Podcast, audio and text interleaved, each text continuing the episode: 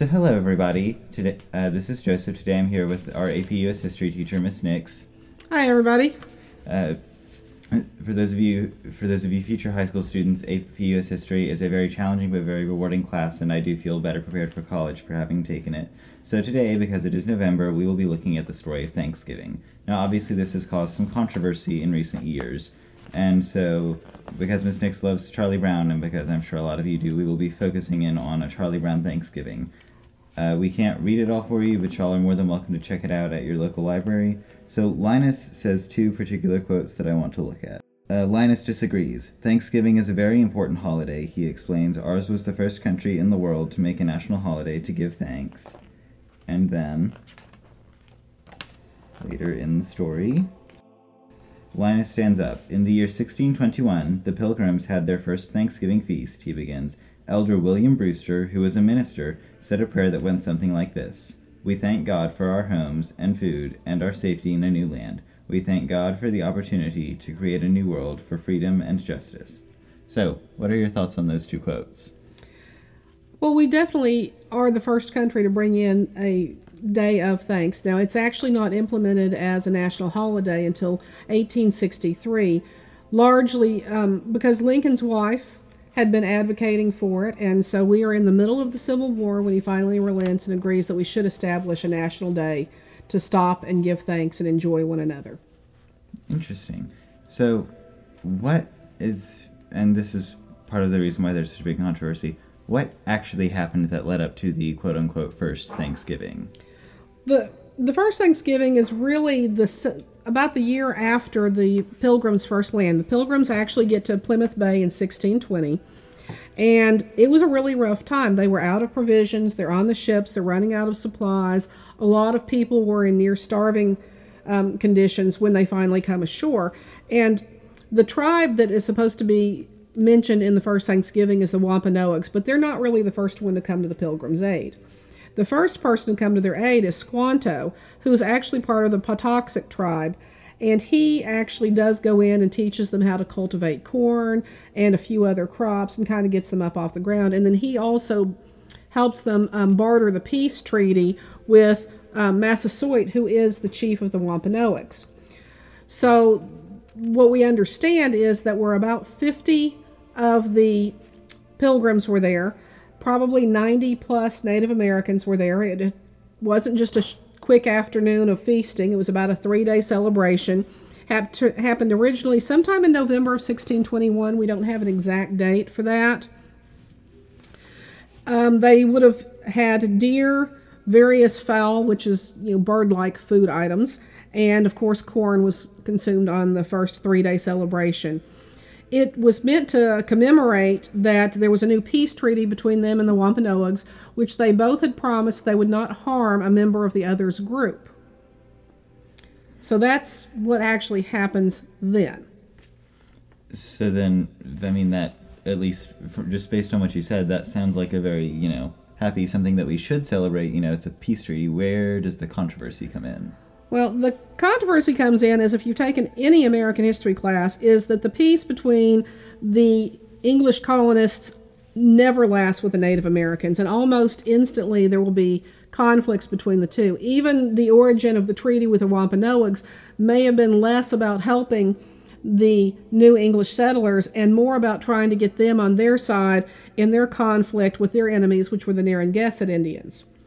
So, certainly by 1623, 1624, things are going south, and within a matter of years, there is no longer peace, even among the Plymouth settlers, spreading throughout uh, the, some of the New England colonies. Ultimately, Massasoit, his son, Metacom, will be part of the leading group in what's called King Philip's War, which is a very bloody, long conflict between a lot of your New England states. Connecticut was in it, certainly Massachusetts Bay. Um, and Metacom is reopening this conflict because, from what I understand, there were two Native Americans that were part of the tribe that were going to be killed by several members of the Plymouth plantation area. One was, um, I don't know if I can say the names, one was a member of, um, I don't know if he's if he's Wampanoag or not. But um, and then also a Christian convert that we refer to in history as John Sassamon were murdered by the Englishmen. And then Metacom then carries out a whole series of raids in exchange for this back and forth, and it blows up. And then, of course, Metacom will eventually be put to death after he's captured by the English citizens, and then he will be drawn and quartered, and parts of his body carried to all four different corners of what was then the American English colonies, and he's beheaded. His son and his um, wife were sold off into slavery, and so you can understand how this is the the son of Massasoit that they might see this as like an ultimate betrayal that led ultimately to the destruction of not only the Wampanoags but the Narragansetts and several other fairly large civilized tribes along the eastern seaboard. Yeah, that I can definitely see that. So you mentioned that the Wampanoag were not the first tribe to enter to come to the aid of the English settlers. Which one was the first? Well, it's not. I don't even know if it's a whole tribe. Squanto, who's part of the Patuxet tribe is the first one to come to their aid. And through him, he um, had learned English and he was able to network with other Native Americans that might be more friendly with this group where they could help trade to get whatever needed items right then and then also to get them started on this new crop, which for them was brand new, would be the corn or maize. Um, so he really is the, the the entrance point to the geopolitical conflicts of native on native con, um, wars going on. And so the Wampanoags had already been carrying on wars with their enemies, the Narragansetts, and they thought this might give them a little bit of edge to have these new white men and their guns and their other resources added to their side of this conflict. Interesting. So, uh, at what point did the white settlers find out that they were being used and start to become angry? I don't think that they got mad because they were even being used. It was simply a matter of we wanted to expand into land. The Native Americans did not really understand that this small group of three ships was not going to be it, that there would be continuous waves of new um, English migrants coming to the shores, and this constantly pushed them into Native American lands. The Native Americans already had settled hunting rights and hunting grounds among each other and so it kind of pushes them into each other's territory and reopens essentially a three way conflict. And everybody is going to align with whoever they can to try and get the upper hand. We certainly did it as much as the Native Americans did. We made a habit in history of playing one tribe off of another to sort of weaken both in our favor.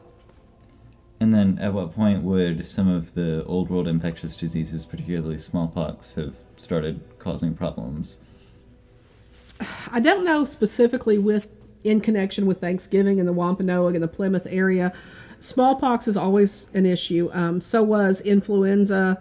Um, things that we today, you know, you, you have flu, you get it for three or four days, you feel icky. But if you've never experienced before, just being exposed to the flu is severe. Smallpox becomes a recurring problem, but it also decimated the white communities. I mean, it was very lethal to a large percentage of the population in the 16 and 1700s.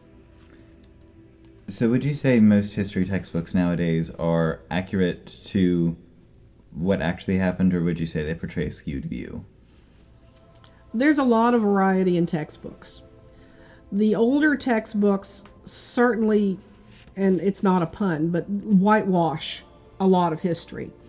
There's been a growing trend in history in general since about the late 60s, 70s to look at who else's story has been left up. So there's been a lot of research on various groups.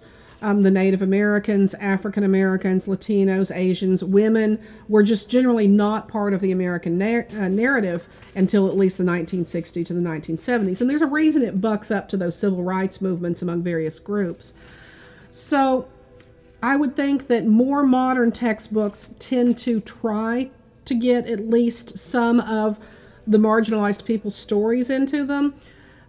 But it becomes an issue now of if we spend a lot of time with the Native American perspective and we spend a lot of time with this perspective and a lot of time with that perspective, what do we cut in the curriculum to make room for that?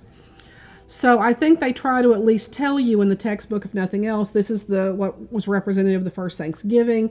However, this will lead to further complaints. It will be dealt with in such and such chapter to let you know there is more to the story. But history's getting crowded in American mm-hmm. history. I mean, in my own career, we've added more than two decades of history. So we aren't adding any days to the academic year. So it's like, well, if I add a day for the Twin Towers, what do I take out of my curriculum to make room for that? And so as we are broaching trying to capture more voices of all of America, you're going to have to sacrifice some of those stories that we traditionally use to um, grant valor and uh, I don't know how to say that politely, that we tend to put a lot of dead white men on pedestals, and they get an exorbitant amount of history time, even now. So we have to downplay and cut some of that. So, how much do I cut off of Jackson's presidency to make room for the Trail of Tears? How much of um, Kennedy's do we talk about how you also had a fair amount of racism and it's the height of the civil rights. And so things are competing for space in the classroom due to the number of days that we have. Yes, ma'am. So, would you say that Thanksgiving is a very important issue for people to research on their own? I think it is, but I think that you need to understand that there is no event in history that's 100% pure and positive. Any event, any person is going to have some blemish on that event. Has Thanksgiving today, is it truly representative now of that first Thanksgiving, or has it become something more? Has it been a, a time for us, not even as Americans, but as just as individuals, to take time out of our day to think about what's been good in our life, to think about the people that we love, the family that we bring together at the table, to think about who's missing now and, and you know to give time for those that are missing i think it's taken on its own understanding its own meaning very separate from what the very first thanksgiving in 1621 was. And i think it did that by 1663 i think that by the time that it was initiated as a national holiday in 1863 it was a lot less about that one event. For one thing there were multiple days of these celebrations of, tr- of treaties and tribes between Native American groups and English settlers early on before things exploded and got a lot dirtier and uglier. But you don't want to forget that for every story, somebody probably lost. Who lost and what would be their perspective? And is their perspective important for us to remember? It's at least important enough to acknowledge that it occurred. Does it overshadow the positive image that we take from sort of the warm, unifying blessing feeling that we get from our modern interpretation of Thanksgiving. Now, with that being said, do I think we should dress up kindergarteners as pilgrims and put feathers in their hair and parade them around in little plays that we're using to bring their parents to pay raise money for elementary school? I'm not sure that that should still be done. I think that that's a matter of cultural appropriation where you're not telling both sides. Not that I think you tell five year olds you know, about the murders and the wars and the mayhem, but you also need to be sensitive that that also brings a lot of hurt to another side. Yes, ma'am. So, do you think this holiday should focus more on the history? Do you think we should keep it more towards the let's be thankful for what we have? Absolutely, we should be thankful for what we should have. We should be thankful for a country that we still have a great deal of freedom in. We should be thankful for a country that produced Charles Schulz and Snoopy and the rest of the Peanuts gang. We should be thankful that we take time and that we have the opportunity. Um, most Americans, not all, but most Americans have enough blessings that we have a surplus, that we can eat ridiculous amounts of food on one day and enjoy the time together in uh, in front of the TV, either watching football, playing football, listening to stories from grandpa. But if you want to look at a historical event to be celebrated in November, I think probably Veterans Day is a much bigger one to see as a full historical event than simply Thanksgiving. Yes, ma'am. And then, uh, lastly, because I do think we are running out of time, what some advice you would give for people who are reading, uh, whether it be articles or history textbooks or even primary sources about history, to cut through the author's bias and get just the facts so that they can interpret the facts for themselves and not have that other person's influence. History's never one document. You can't get history from one person's point of view. You have to get another source from someone else's perspective, preferably multiple different sources. So if you want to know what really happened and they're talking about, you know, how the paintings that are utilized at that time that are in our early nationalist painting period and are glorifying this event and all the Indians are happy and joyous, you might want to go look for are there sources from the Native American perspective about it at the time? If not, are there writings from modern members of the Native American tribes that are trying to put this back into context? But no, again, nothing was without blemish. So you do have to balance both sides of the story to get closer to the truth. Interesting. Thank you so much, Miss Nix. Thank you, and happy Thanksgiving. Happy Thanksgiving. Alrighty, so don't forget to go check out uh, a Charlie Brown Thanksgiving at your local library and be mindful that ev- there are two sides to every story. Adios. The music in this episode was provided by Fez Lion Studios. Thank you. The views expressed in our podcast are those of the participants and not of Benton School District. Thank you.